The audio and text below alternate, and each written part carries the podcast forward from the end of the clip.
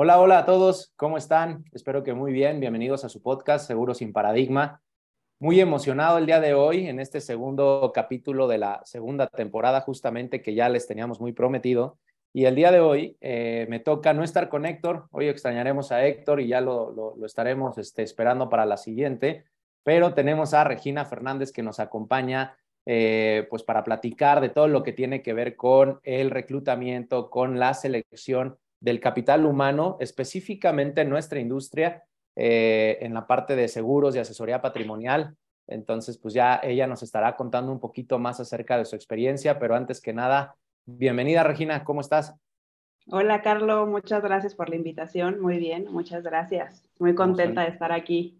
Eso es bueno, eso es bueno. Pues lo importante es que la pasemos bien, que podamos compartir puntos de vista eh, podamos entrar en estos temas que tanto te, gustan, ya nos estarás contando de eso, eh, poderlo compartir con la gente y, pues bueno, esperamos que sea de valor para, para todos. De igual forma, pues este, darles las, las gracias a, Jimena, que está siempre en los teclados ayudándonos con, con toda la parte de la producción, eh, la edición y todo lo que tiene que suceder para que el podcast pues llegue a ustedes. Y, pues bueno, antes que nada, me gustaría pues formalmente conocerte, Re, este, que nos puedas platicar eh, pues sobre todo de ti y de, tu experiencia profesional, qué es lo que actualmente haces, ¿no? Claro que sí, con mucho gusto. Pues eh, en el sector asegurador ya, ya llevo un rato, más o menos nueve años, si, si mal no recuerdo. Eh, empecé en, otra, en otra promotoría con, con otras este, compañías que, que, estuvimos y la verdad es que creo que fue mucho aprendizaje porque pasé por todas las áreas. Y ahora aquí en Socio Seguro, estando en la parte de reclutamiento, la verdad es que fue transformarnos completamente al cómo llevábamos anteriormente el reclutamiento sin tanta estructura, ¿no? Hoy en día como lo llevamos está súper estructurado, súper bien guiado eh, a lo que estamos buscando, ¿no? A estos perfiles que queremos pues transformarles la vida. Sí, totalmente. Pues eh, me gustaría compartirle a toda la gente que nos escucha que tú y yo llevamos trabajando juntos justo como nueve años desde, desde aquella vez que, que empezamos en, otro, en otras marcas, en, otro, en otros despachos y, nos mantuvimos trabajando juntos. Hoy en día ya en Socio Seguro desde hace tres años también, ya es una, un buen rato de que llevamos en esto. Y, y muy interesante lo, lo, que mencionas, como en esta última etapa de nuestra vida profesional, pues hemos estado muy involucrados en el reclutamiento, pues yo diría como muy tradicional y muy, eh, pues muy dedicado, ¿no? O sea, hay una dedicatoria muy fuerte en la parte de estar buscando talento y poder reclutar a ese talento para invitarlo a, la industria de, de, ser agentes o ser asesores patrimoniales, ¿no? Y con un eh, proceso muy establecido, creo yo, ¿no? Que anteriormente a lo mejor no teníamos este proceso tan by the book y hoy en día sí llevamos un proceso muy establecido con, desde la búsqueda, ¿no? Hasta el, el punto final para poderlo pasar al área de desarrollo. Y eso está, eso está padrísimo porque creo que hoy en día puedes medianamente darte cuenta de todo lo que representan las personas que se dedican al capital humano como tal eh, y todos los retos que representa para ellos, ¿no? Y hay pues toda una estructura y hay toda una teoría y hay todas unas prácticas que tienen que llevar a cabo para que las grandes organizaciones o cualquier tipo de organización se pueda hacer del capital humano. Y pues creo que yo, eh, o creo yo, al menos mi punto de vista, es que el capital humano es lo más importante en cualquier empresa y creo que tú también compartirás ese punto de vista, ¿no? 100%. Y aparte, bueno, ya saben que yo soy muy cursi el, capital humano que tenemos aquí, vamos formando una pequeña, gran familia, ¿no? Y, lo que hacemos con cada uno de ellos creo que es impactar su vida, entonces se vuelve todavía más importante. Sí, pues eh, vamos a, platicarles a las personas de, cuáles han sido estos retos a los que nos hemos enfrentado, platicarles a grandes rasgos, pues lo, lo que hacemos en esta parte de reclutamiento. Tú, tú aparte nos vas a poder dar un muy buen panorama porque estás en la parte de, reclutamiento y selección de personas, pero también estás pues encabezando la parte del desarrollo, ¿no? Estás, estás encabezando ambas áreas en la, en la parte en, en, socio seguro. Entonces estoy seguro que nos va a ayudar mucho conocer tus puntos de vista al respecto. Y tenemos aquí unas preguntas que, fuimos preparando meramente como un primer guion, ¿no? Y, y, me gustaría comenzar con la primera, Regina que es cuáles son aquellas habilidades y competencias más, más valoradas en una persona que pues que esté buscando entrar a este sector o que socio seguro esté buscando en esa gente, ¿no? ¿Cuáles serían esas habilidades y competencias? No me gustaría decir como por orden cuáles serían, ¿no? De que esta primero, sin embargo, creo que algo muy importante es que sea una persona que sea planificada y organizada, que pueda gestionar muy bien su tiempo, porque al final, justo en esta parte de entrevista, siempre les digo, si no, si no tienes esto, no vas a hacer una buena estructura dentro de tu negocio. Si no eres una persona que vaya planificando y se organice, pues las estructuras dentro de su negocio van a estar muy endebles. Entonces, creo que sí, para mí es bien importante esto, que tengan esta habilidad de liderazgo, porque al final ya están empezando su negocio y el objetivo de que emprendan su negocio es que a la larga lo vayan haciendo crecer. Empiezan ellos solos, pero más adelante pueden tener ya eh, todo un equipo de trabajo con ellos, ¿no? Que sean muy tolerantes a la frustración. Al final se van a enfrentar con muchas personas que les cierran las puertas y personas que, que no te esperabas, ¿no? Que tú tenías ahí algo seguro y resulta que no. Entonces, tener esta tolerancia a la frustración va a ser este, fundamental. Y algo también importante es la ambición. Ambición de querer salir adelante, de querer crecer, de querer ganar más. Creo que también es, es, es que todas son muy importantes. Este, ahorita podría destacar cinco que mencionaste en un lapso muy breve de tiempo. Creo que las tienes muy bien identificadas, ¿no? Es la, la organización que uno debe tener y la responsabilidad, ¿no? Ligaste un poco la organización, pero la responsabilidad de llevar a cabo pues todas esas acciones que estuviste planeando hacer eh, el pensamiento analítico, ¿no? Esa capacidad de tener análisis y que, que podría ser como agilidad mental, ¿no? Ver una persona ante un problema que le puedas establecer rápido, ¿qué respuesta te da? O a una pregunta que quizá no esperaba, ¿cómo, cómo reaccionó ante esa pregunta? Eh, tolerancia a la frustración, facilidad de palabra y ambición. De hecho, en el capítulo anterior que, que estuvimos con Héctor, estuvimos platicando brevemente acerca de los eh, ¿cómo le llamamos? Los vitales, los vitales que buscamos en, la gente, ¿no? Que tenga un alto nivel de energía, que tenga facilidad de palabra, incluso eh, esa ambición de, la que tú hablabas. Entonces, va a haber una similitud en lo que platicamos Héctor y yo la semana pasada con esto. Ahora vamos a sacarle jugo a esto, pero sobre todo es cómo lo podríamos identificar, porque pues algo que nos pasa mucho a las personas es que llegas a una entrevista ¿no? Tú, tú lo que haces es buscar a gente y los convocas a una entrevista, o eso es lo que hacemos en, la, en el área de reclutamiento. Y evidentemente la, gente llega y se va a vender de la mejor forma. Te van a contar la historia que quieren que tú creas, ¿no? Eh, la, realidad es que van, van a llegar a contarte una historia de quiénes son. Pero evidentemente, pues tú ya vas a través de estas entrevistas, pues vas identificando estas características de la gente en cuestión de organización, en cuestión de cómo planean y cómo accionan cosas o responsabilidad, ¿qué, qué identificas en ellos? ¿Qué podrías decirme, Carlos? Yo, yo identifico esto o pregunto esto. Creo que hay muchas cosas que de estos cinco o seis puntos, ya no recuerdo cuántos fueron, se pueden ver eh, luego, luego. Sin embargo, hay otros que conforme van pasando el tiempo y más en la parte de desarrollo, es cuando ya empiezan a salir a lo mejor como estas red flags de, ah, se vendió muy bien, ¿no? Al final, eh, dentro de un proceso de entrevista, la persona que tienes enfrente siempre se va a vender y siempre va a decir, pues, las, la mayoría de las cosas positivas que puede llegar a tener, ¿no? Eh, en cuanto a la planificación, organización y demás, eh, cómo lo podemos llegar a, a, ver justo preguntándole si en el trabajo que está actualmente, cómo maneja sus tiempos, cuál es eh, la efectividad que tiene en, los tiempos que, maneja dentro de la empresa en la que está. Em, pero creo yo que este punto, a pesar de que no lo vendan mucho, en, el desarrollo es en donde más se va a dar a notar.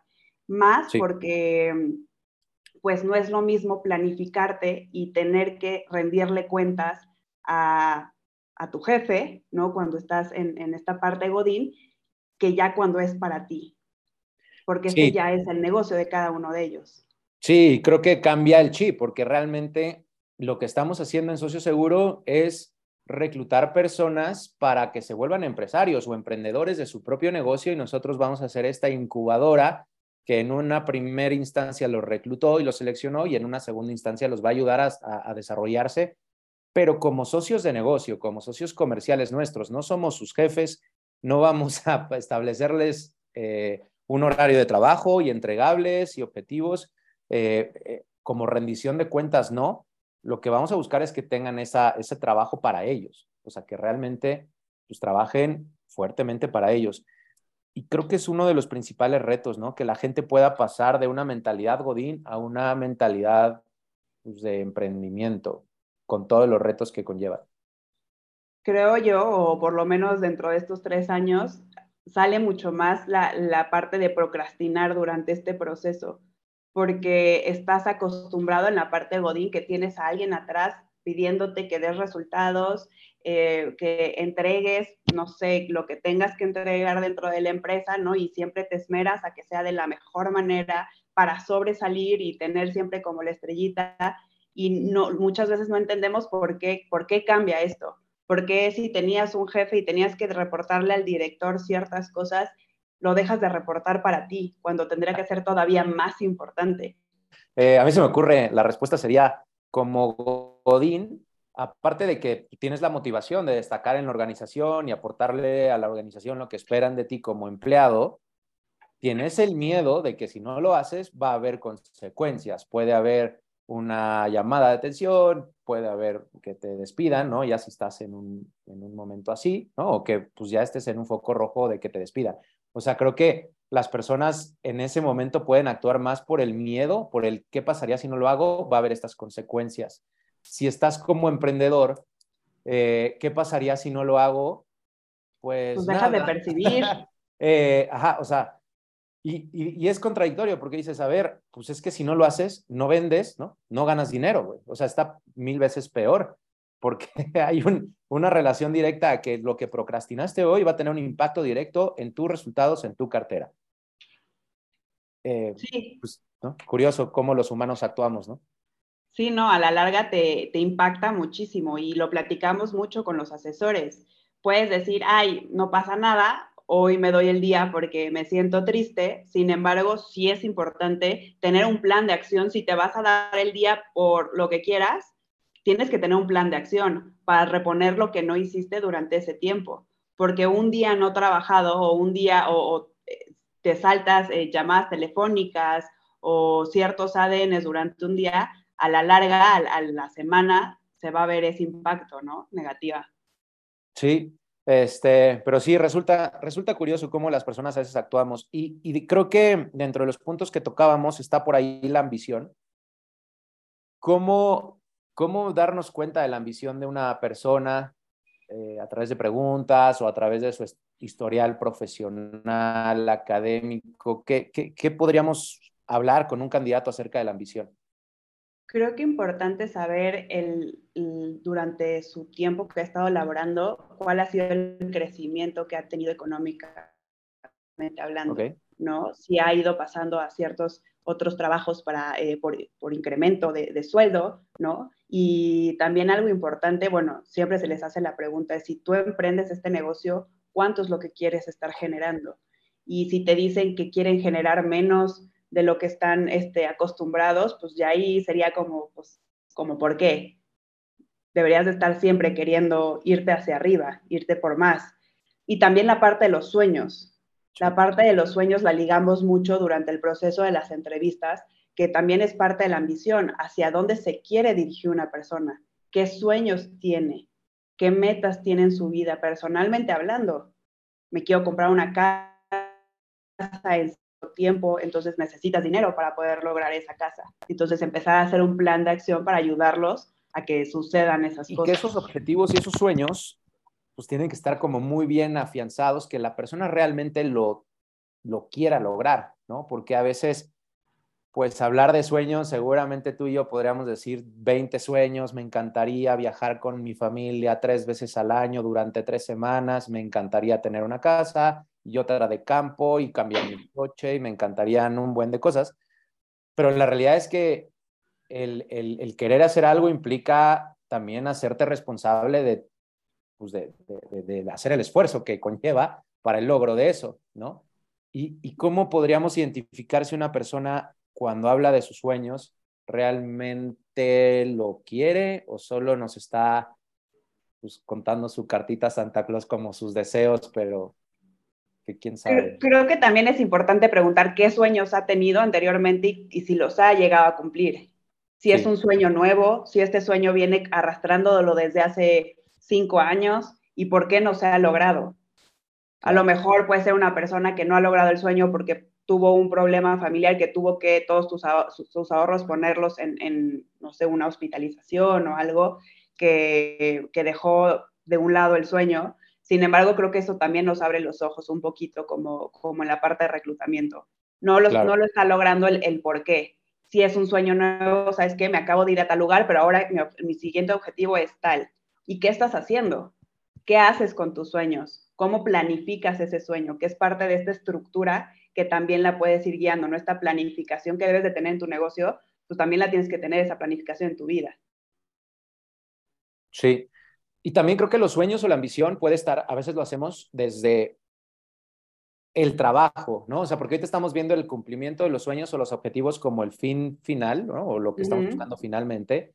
Pero creo que también lo que nosotros brindamos a los asesores o agentes que están con nosotros es cambiar su estilo de vida para que a través de su trabajo encuentren un lugar en donde tengan reconocimientos, en donde eh, tengan un impacto directo de, de su trabajo directamente reflejado en sus ingresos, que ellos puedan alcanzar los ingresos que vayan acorde a lo que realmente están haciendo, un trabajo en equipo, un trabajo que te permita administrar tus tiempos con, con ámbitos personales. También buscamos un poquito identificar qué tanto la persona buscaría eso, ¿no? Sí, 100%. A veces las personas creen que el vender un negocio puede ser mucho más fácil o llevar dos cosas al mismo tiempo sin embargo, lo que siempre les hacemos saber es que lo que nosotros queremos es que este, este negocio sea el último trabajo del resto de su vida, ¿no? Y que los transforme realmente, que no sean eh, solamente comisionistas, que se vayan por el pastel completo, por todos los bonos y por todo lo que te ofrece la compañía. Y pues ahí obviamente hasta diciendo, pues ayudando a las personas y familias a protegerse, ¿no? A cambiarles la vida en todo lo que tiene que ver con proteger sus patrimonios y ayudarles a crecer los mismos en el tiempo, ¿no? Que creo que eso está, está padre. Eh, el tema es, eh, creo que si hiciéramos una encuesta a las personas de te gustaría tener un emprendimiento y que pudieras tener acceso a estos ingresos y que pudieras combinarlo con tu vida personal, pues creo que nueve de cada diez dirían que sí, si no es que diez pero habría que también explicarle a la gente la responsabilidad que conlleva, ¿no? Y es doble, porque es saber que tus ingresos son variables, un emprendimiento te tienes que curtir ante que tus ingresos son 100% variables, eh, hay que tener estómago para eso, y también pues la responsabilidad que conlleva, doble responsabilidad porque pues tú levantas el barco, ¿no? Y tú lo conduces solo y ya después vas viendo si alguien más te ayuda, pero, pero no es cosa fácil, ¿no? Sí, al final al, principio lo que decías, ¿no? Es este, proteger a las personas y ayudar a las personas. Creo que es un círculo de ayuda, porque también te estás empezando a ayudar a ti, a, salir de, tu zona de confort, a dar este brinco, ¿no? Y, a cambiar tu estilo de vida. Sí, de acuerdo. Pues pasemos a, otra pregunta que teníamos aquí, es eh, ¿cómo, ¿cómo debemos empezar a buscar y seleccionar a candidatos para asegurar que estos se ajusten a, lo que estamos buscando, ¿no? O bueno, para dar con los candidatos que, la organización, en este caso Socio Seguro, busca.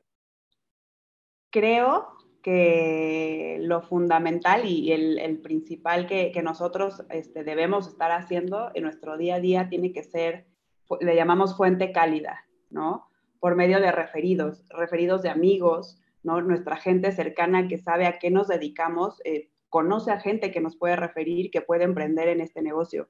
Nuestra familia, este, nuestros mismos asesores, ¿no? Al final creo que pues el estilo de vida que llevan ellos, mucha gente lo quiere hacer también. Porque mis asesores a las 12 a lo mejor probablemente un día pueden estar rodando o en el club de golf?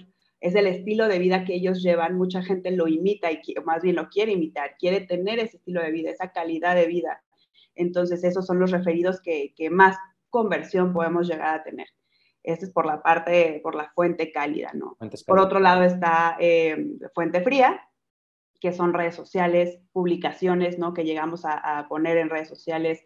Usamos también LinkedIn y ahí sí es un trabajo un poco más de estar scouteando, ¿no? Ir buscando CVs eh, que, que, se ajusten justo a lo que estábamos hablando hace ratito, aunque ahí no los vemos como tal en el CV, pero sí podemos ir viendo la estabilidad de las personas, que sean personas comerciales, y a partir de ahí empezar este proceso de selección, que como bien decías hace ratito son tres entrevistas, en donde vamos conociendo a la persona y vamos viendo si realmente podemos ir avanzando durante este proceso.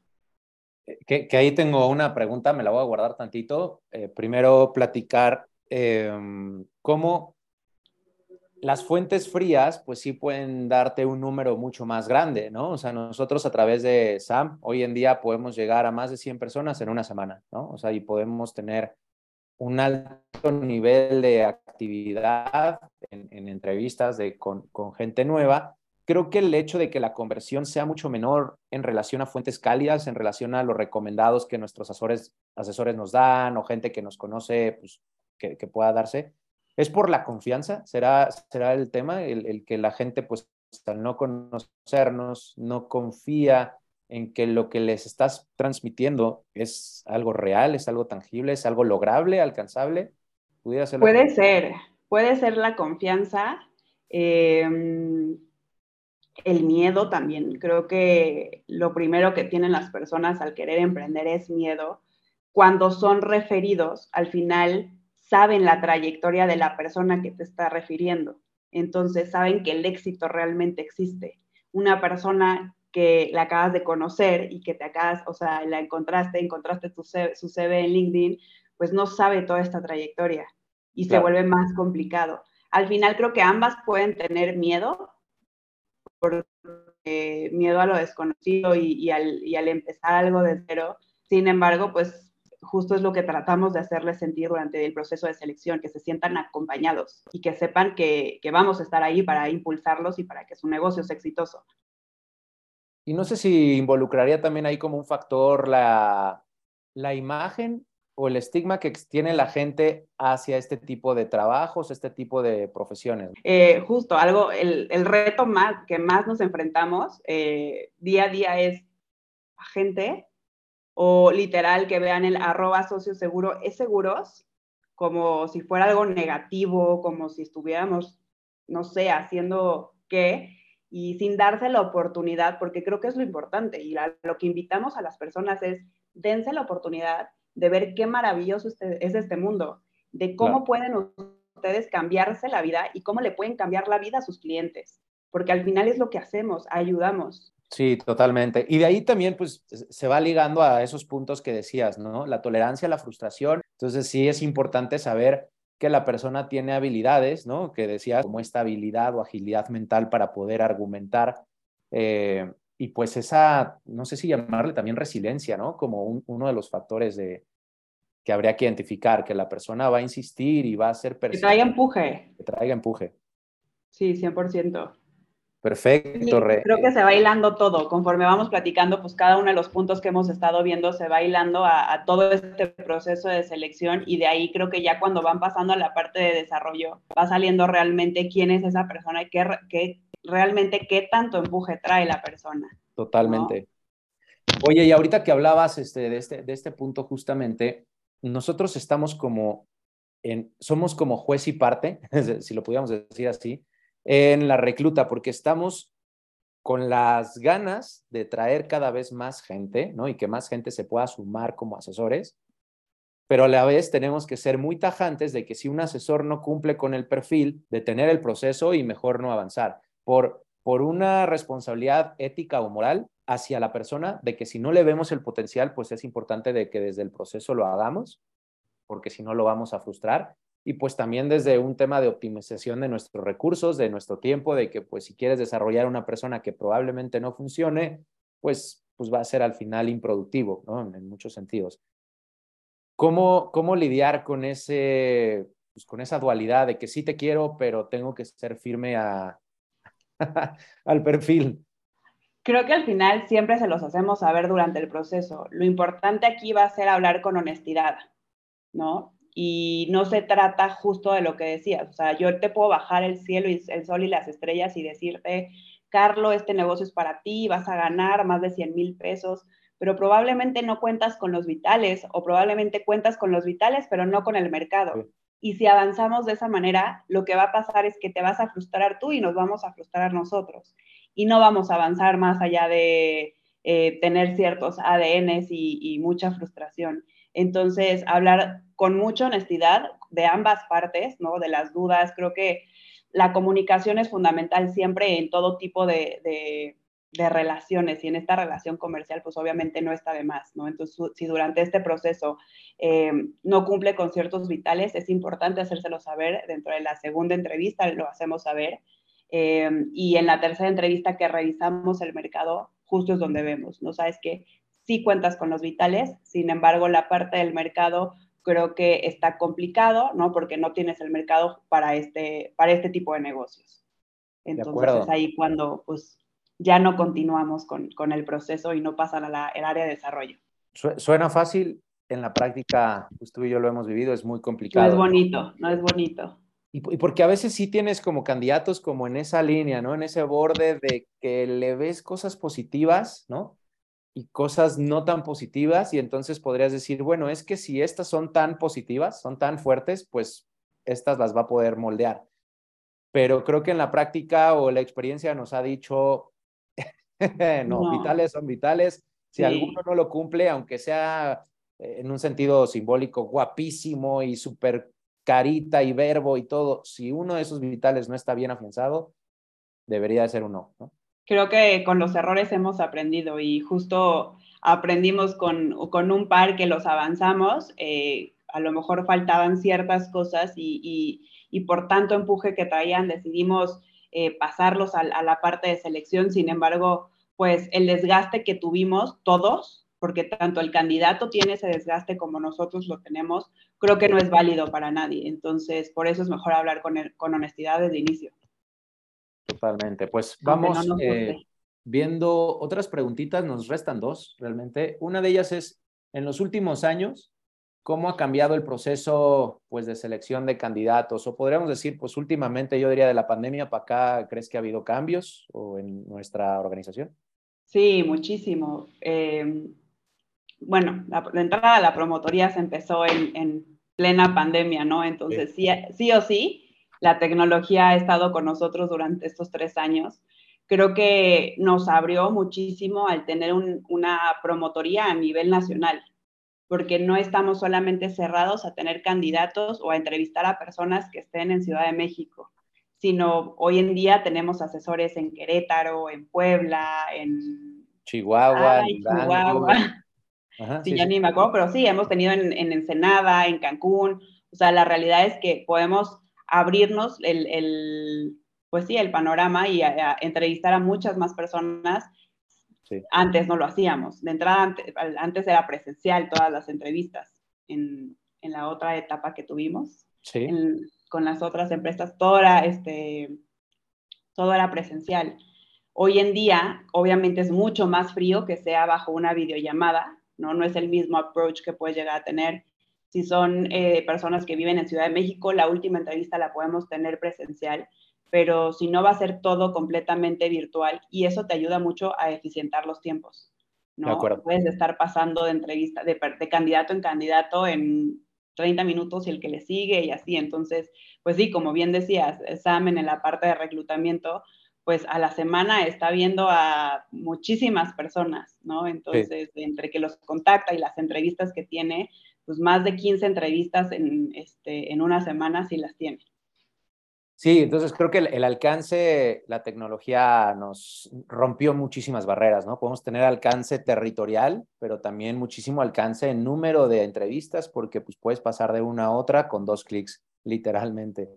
Eh, eso está buenísimo. Creo que también el tema de lo virtual a veces nos puede llevar a cierta comodidad. Eh, creo que al menos nosotros lo hemos vivido un poco, de, oye, pues si yo puedo seguir teniendo todas mis citas este, virtuales desde mi casa u oficina, está padrísimo, aunque lo presencial también te va a dar mucho mayor visibilidad. Creo que yo el lenguaje corporal que puedes ver en una persona, sobre todo hablando de reclutamiento y selección, pues va a ser mucho más notorio en persona que en pantalla. Igualmente la imagen, en todos los sentidos, no es, no es, sonar despectivo, pero la imagen de, de cómo tú concibes a un asesor, pues lo vas a poder percibir mucho más si la persona llega presencialmente contigo a que si lo ves en pantalla. 100%, y creo que también son uno de los puntos importantes es la imagen de la persona, y no lo platicamos hace ratito, pero claro que es importante porque al final, pues en la parte de ventas, pues qué es lo que reflejas al cliente, ¿no? Esta imagen creo que sí va a ser fundamental y sí, presencialmente hablando puedes ver todo, cómo se desenvuelve la persona, si abajo está con los pies moviéndolo, pues en, la videollamada no ves muchas cosas eh, que ves este, eh, presencialmente. Por eso hoy en día ya este, estamos teniendo las últimas entrevistas, que ya es la de cierre, la venta de carrera presencial, para poder, de, pues al final hacer también un cierre diferente, ¿no? No es lo mismo, y ahí es en donde nosotros ya tenemos que vender la carrera, ¿no? Tenemos que enamorar a la persona y hacerle ver por qué, el por qué este, si, si le, este negocio sí les conviene. Y sí te puede cambiar la vida y puede ser, como decías, el último trabajo de tu vida, ¿no? Y aparte, un, un, emprendimiento patrimonial que va a ser para ti y para toda tu familia si le dan continuidad. O sea, realmente puedes lograr muchas cosas. sí. Pues aquí tenemos una, una pregunta sobre todo de qué le recomendaríamos a alguien si, si va a presentarse como consultor, ¿no? Eh, en una entrevista, pues, pues yo diría ser lo más honestos posibles, ¿no? ¿Tú qué opinas? ¿Qué recomendarían, recomendación harías? Híjole, eh, la primera, deja de pensar en el qué dirán. Eh, creo que eso te mete todavía más miedo. ¿No? Este, y más por lo que hemos venido hablando, ¿no? El sector asegurador a lo mejor no está tan bien visto, entonces emprender este negocio es como, pero ¿qué va a decir mi familia? Pero estudié tanto tiempo X carrera para que termine como asesor, eh, olvídate de lo que va a decir la gente y empieza a soñar, pero sueña en grande. Realmente pon claridad a, qué es lo que quieres lograr, cuánto quieres lograr, hacia dónde te quieres dirigir. Creo que eso también te va a ayudar muchísimo como, como un impulso a empezar a hacer las cosas y estructúrate para que tu negocio realmente sea rentable, ¿no? Sal de tu zona de confort. Eh, es que son como muchas cosas, pero realmente creo que sería eso. Pierde el miedo, eh, vas a tener acompañamiento durante todo tu proceso, vas a ir de la mano eh, de los mejores desarrolladores y tennos la confianza de que lo vamos a lograr en conjunto. Ese es nuestro objetivo. Como promotoría, nuestro objetivo justo es ese, cambiarte la vida para bien. Y si no lo logramos, pues obviamente para nosotros va a ser como un, pues, ay, se me fue la palabra, pero... Es un fracaso, ¿no? sí, un fracaso para nosotros, exacto. Entonces, nosotros vamos a poner todo de nuestra parte para que sí sucedan las cosas, para que sí puedas tener este, cumplir esos sueños, ¿no? Teniendo siempre un plan de acción. O sea, muchas veces es fácil decir, voy a emprender y voy a empezar este negocio, ajá, pero ¿qué voy a hacer? Independientemente que nosotros tengamos todo un desarrollo ya súper bien establecido y ya todo súper bien mapeado, tú también ve haciendo tu plan de acción, que lo que quieres lograr a lo largo de un año. Claro. Y ahí vamos a empezar a, ya segmentar a, a ver qué quiero en mi primer semestre, qué quiero esta semana, qué quiero este mes y demás. Sí, pues me, encanta, me encantan esas recomendaciones. Igual, y pues yo diría, sí sean muy honestos, dejen muy claros cuáles son las, la, lo que ustedes están dispuestos a hacer en su trabajo, pues para saber que esa disposición que tienes es acorde o no a lo que Socio Seguro está buscando, ¿no? Para que realmente, si tú dices avanzo, es porque realmente estás viendo en esto y quitarte de prejuicios, quítate estos estigmas, eh, no le tengas miedo, ábrete a las oportunidades, ¿no? Yo creo que sería la recomendación. ¿Por qué no vas a escuchar? Y eso es a veces lo que les decimos a la gente, ¿no? O sea, simplemente escucha, ¿no? Igual y esta oportunidad no te sirve, pero igual y te cambia la vida. ¿no? Sí, y, comunícanos, ¿no? Creo que lo hablábamos hace ratito, la comunicación va a ser fundamental. Ve todo el tiempo diciéndonos cómo te vas sintiendo, qué te hace falta, porque al final muchas veces por el mismo miedo de decir, ay, ya me dieron esta, esta capacitación la semana pasada, pero como no entendí, preferí no decir nada no, comunica todo el tiempo. Para eso estamos, para irte apoyando, irte guiando y que te conviertas también tú en el mejor asesor. Lo que nosotros queremos dentro de Socio Seguro es tener a los mejores asesores y que el próximo año no sean solamente aspirantes a MDRT, sino ya tengamos muchos miembros MDRT, muchos convencionistas y que pues le estén rompiendo eh, ustedes y por ende pues nosotros también como promotoría. Uf, amén. Pues con eso cerremos. este, las preguntas se quedaron muy cortas a todo lo que logramos sacar en contenido. Esperamos que lo que platicamos el día de hoy, hoy y tú, pues llegue a más promotorías y si les puede servir nuestras ideas, qué padre, pero que también pueda llegar a gente de capital humano y puedan saber un poco cómo trabajamos en nuestra industria, aunque ninguno de los dos tenemos esa formación, pero pues nos podrán recomendar ellos o sacar alguna idea ellos de nosotros o al resto de la gente, pues ojalá que les sirva este material. Eh, pues agradecerte el tiempo, Regina, de haber estado con nosotros. Ojalá te tengamos pronto de vuelta. No, muchas gracias a, ti, Carlos, por invitarme al podcast. Este, muy contenta de compartir un poco del el proceso que tenemos en la parte de reclutamiento. Y pues por último, invitar a las personas a que se den la oportunidad de escuchar y de conocer un poco más sobre nosotros, sobre cómo lo hacemos y cómo podemos llegarles a cambiar la vida. Gracias de nuevo. Buenísimo, Re, padrísimo. Y, este, se me ocurre, de hecho, que podamos este, retomar esta conversación en un segundo momento, eh, en otro capítulo, hablar un poco ya del desarrollo desde una perspectiva muy general, desde cómo podríamos contribuir al desarrollo de una persona eh, emprendiendo en este negocio. Sería interesante para que la gente que nos escucha pues tenga tu, tu versión de las cosas, tanto en reclutamiento como en, en, en desarrollo. Eh, agradecerles a todos los que nos siguieron, que nos están siguiendo ahorita o, nos seguirán a futuro. Eh, gracias, Jime, por haber también este, pues, estado acompañándonos en esto. Y pues les mandamos un abrazo a todos. Que estés muy bien, Re. Gracias.